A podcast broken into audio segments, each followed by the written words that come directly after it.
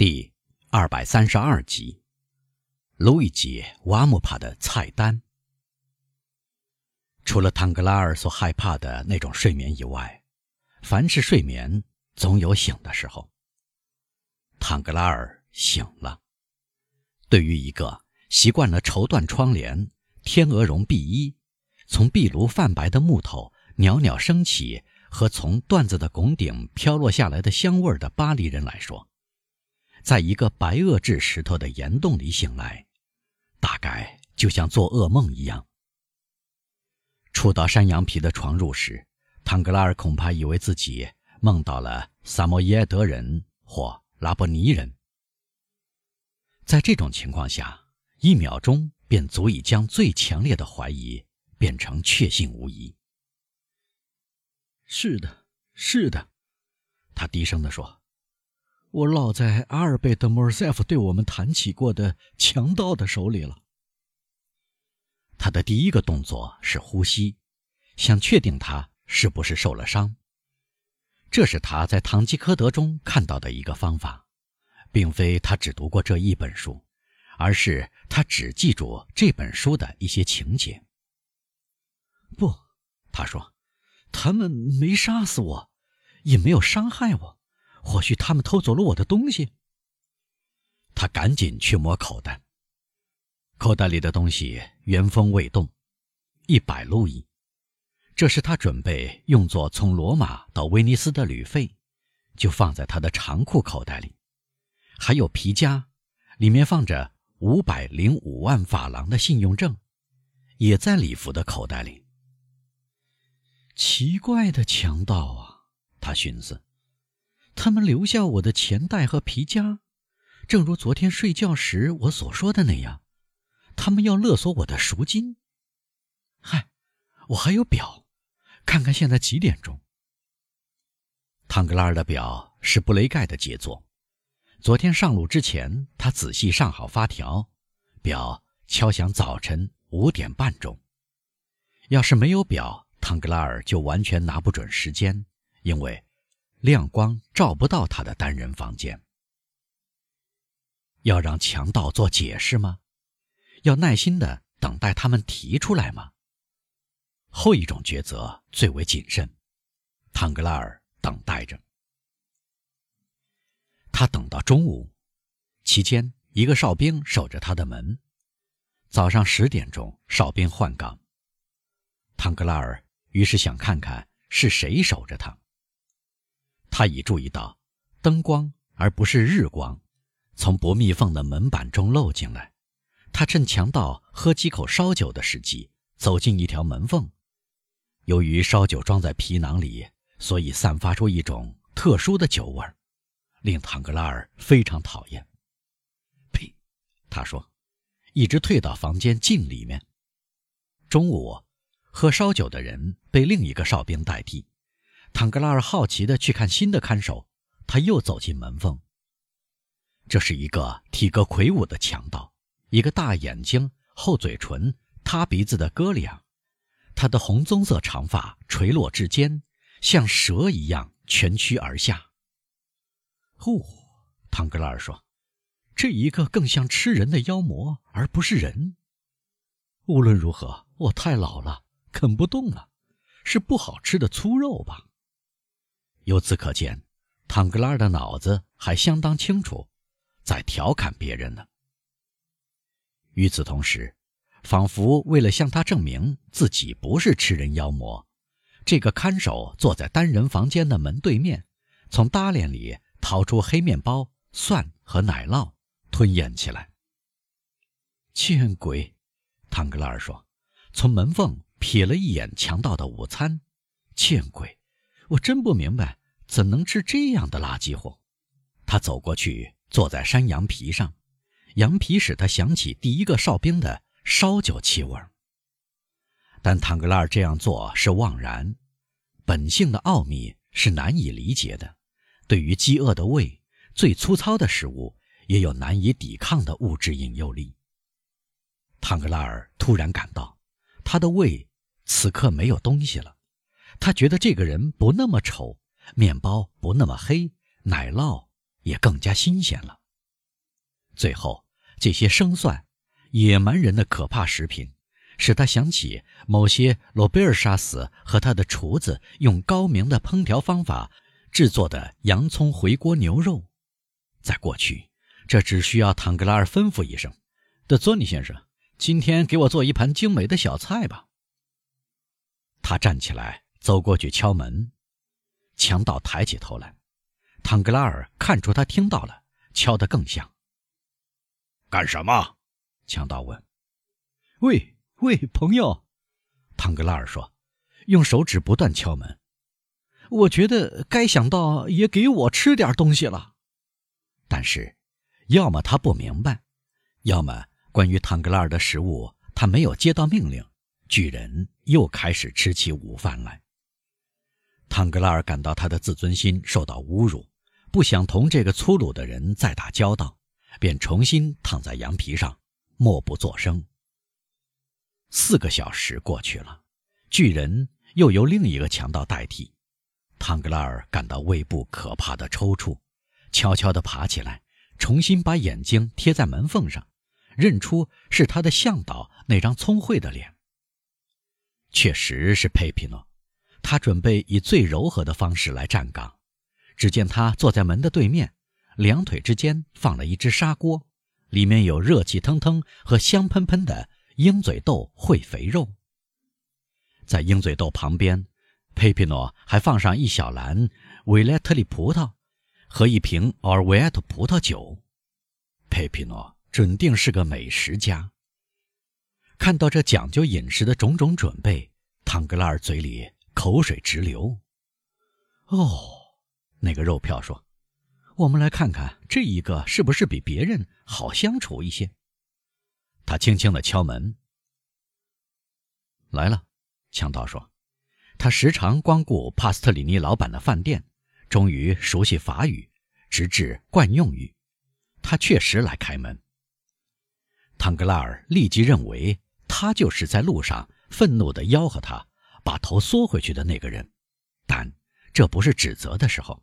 相反，他摆出最亲热的面孔和甜蜜的微笑。对不起，先生，他说：“难道不给我吃饭吗？”怎么？佩皮诺大声地说：“阁下意想不到，也饿了。”意想不到，说的妙。唐格拉尔寻思。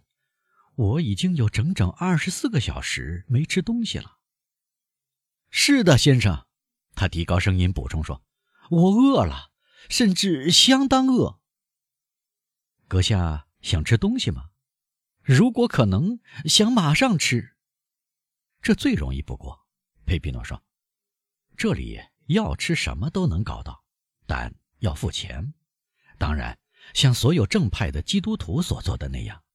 当然。”汤格拉尔大声地说：“说实话，尽管把人押起来，至少也得给人饭吃。”啊，阁下，佩皮诺回答：“这里没有这种惯例。”这个理由相当差劲呐，唐格拉尔说：“他打算用亲热来哄骗他的看守，但是我也就算了。好吧，让人给我拿吃的来，马上拿来，阁下。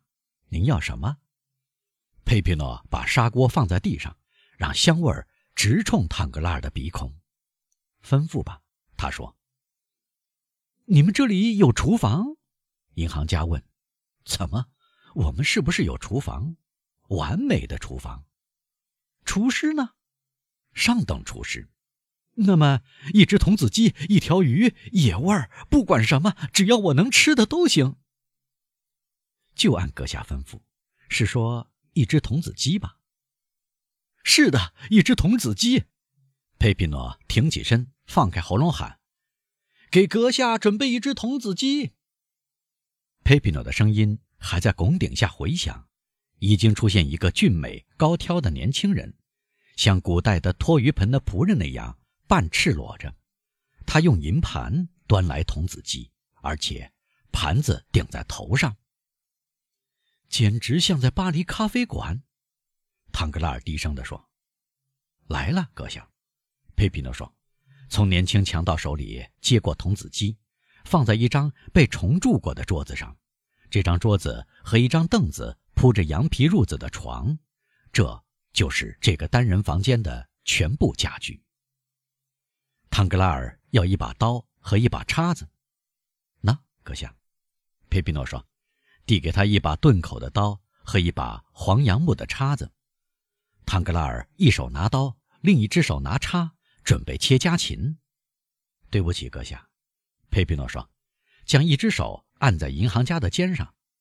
这里是先付后吃，出去时可能会不高兴。哈，汤格拉尔心想，这不像在巴黎，还不说他们可能会敲我竹杠。不过那就讲究排场吧。我总是听说意大利东西便宜。一只童子鸡在罗马大概值十二个苏。拿去吧，他说，将一个卢伊扔给佩皮诺。佩皮诺去捡卢伊，唐格拉尔准备用刀去切鸡。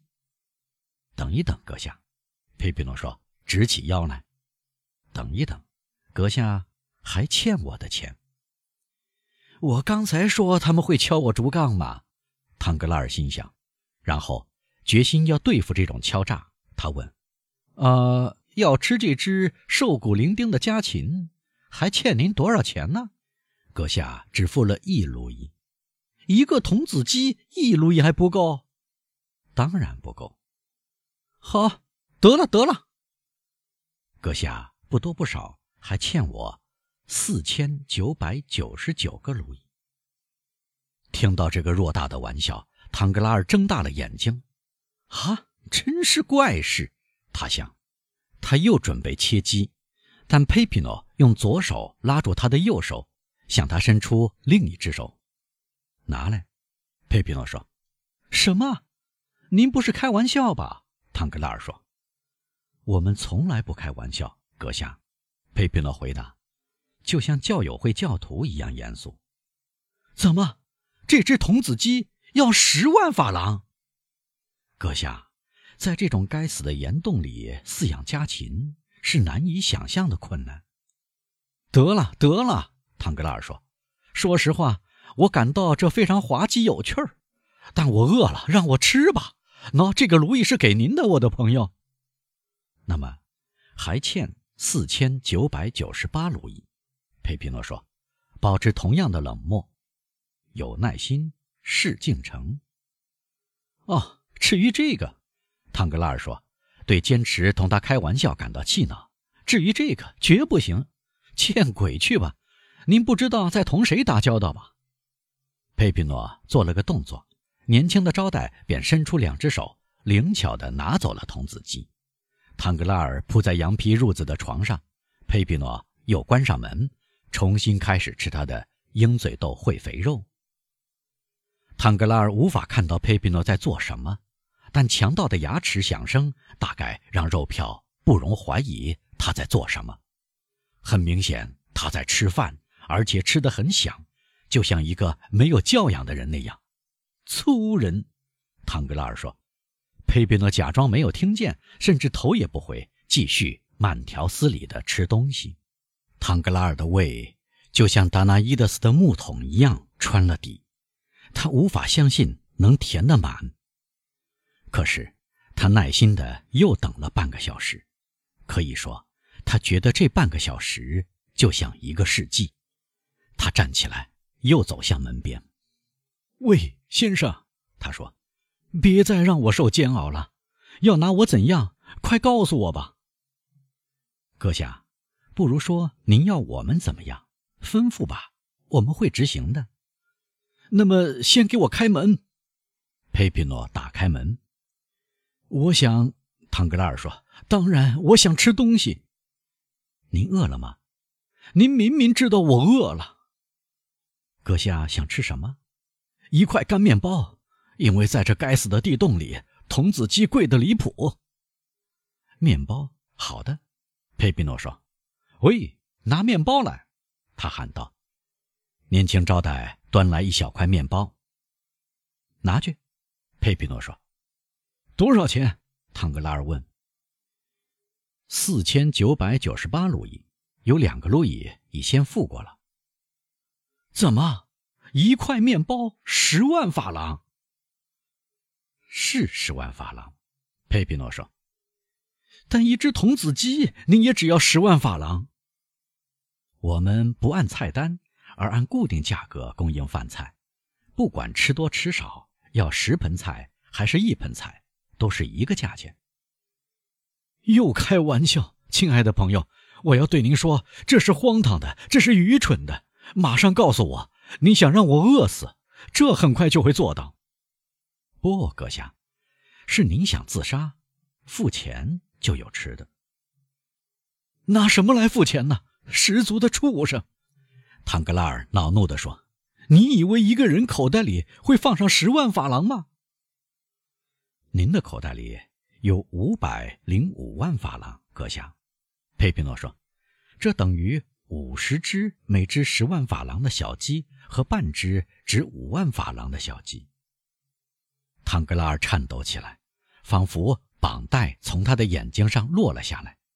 这仍然是一个玩笑，但他终于明白了过来。可以说，他感到这个玩笑不像刚才那样平淡无奇了。得了，他说：“得了，付了十万法郎，至少您会认为我付清了账，我可以随意吃了吧？”当然，佩皮诺说。怎么付钱呢？唐格拉尔问，呼吸畅快多了。再容易不过，您在罗马银行街的汤姆逊和弗伦银行开了户头，您给我开一张四千九百九十八路易的支票给这两位先生，银行家会给我们付钱的。唐格拉尔至少想表现得富有诚意，他接过佩皮诺递给他的笔和纸，写了单据，签上字。喏。他说：“这是一张凭票即付的单据。”而您呢？这是您的童子鸡。汤格拉尔叹着气切鸡，他觉得数目这样大，鸡也实在太瘦了。至于佩皮诺，他仔细地看过票据，装进口袋，继续吃他的鹰嘴豆。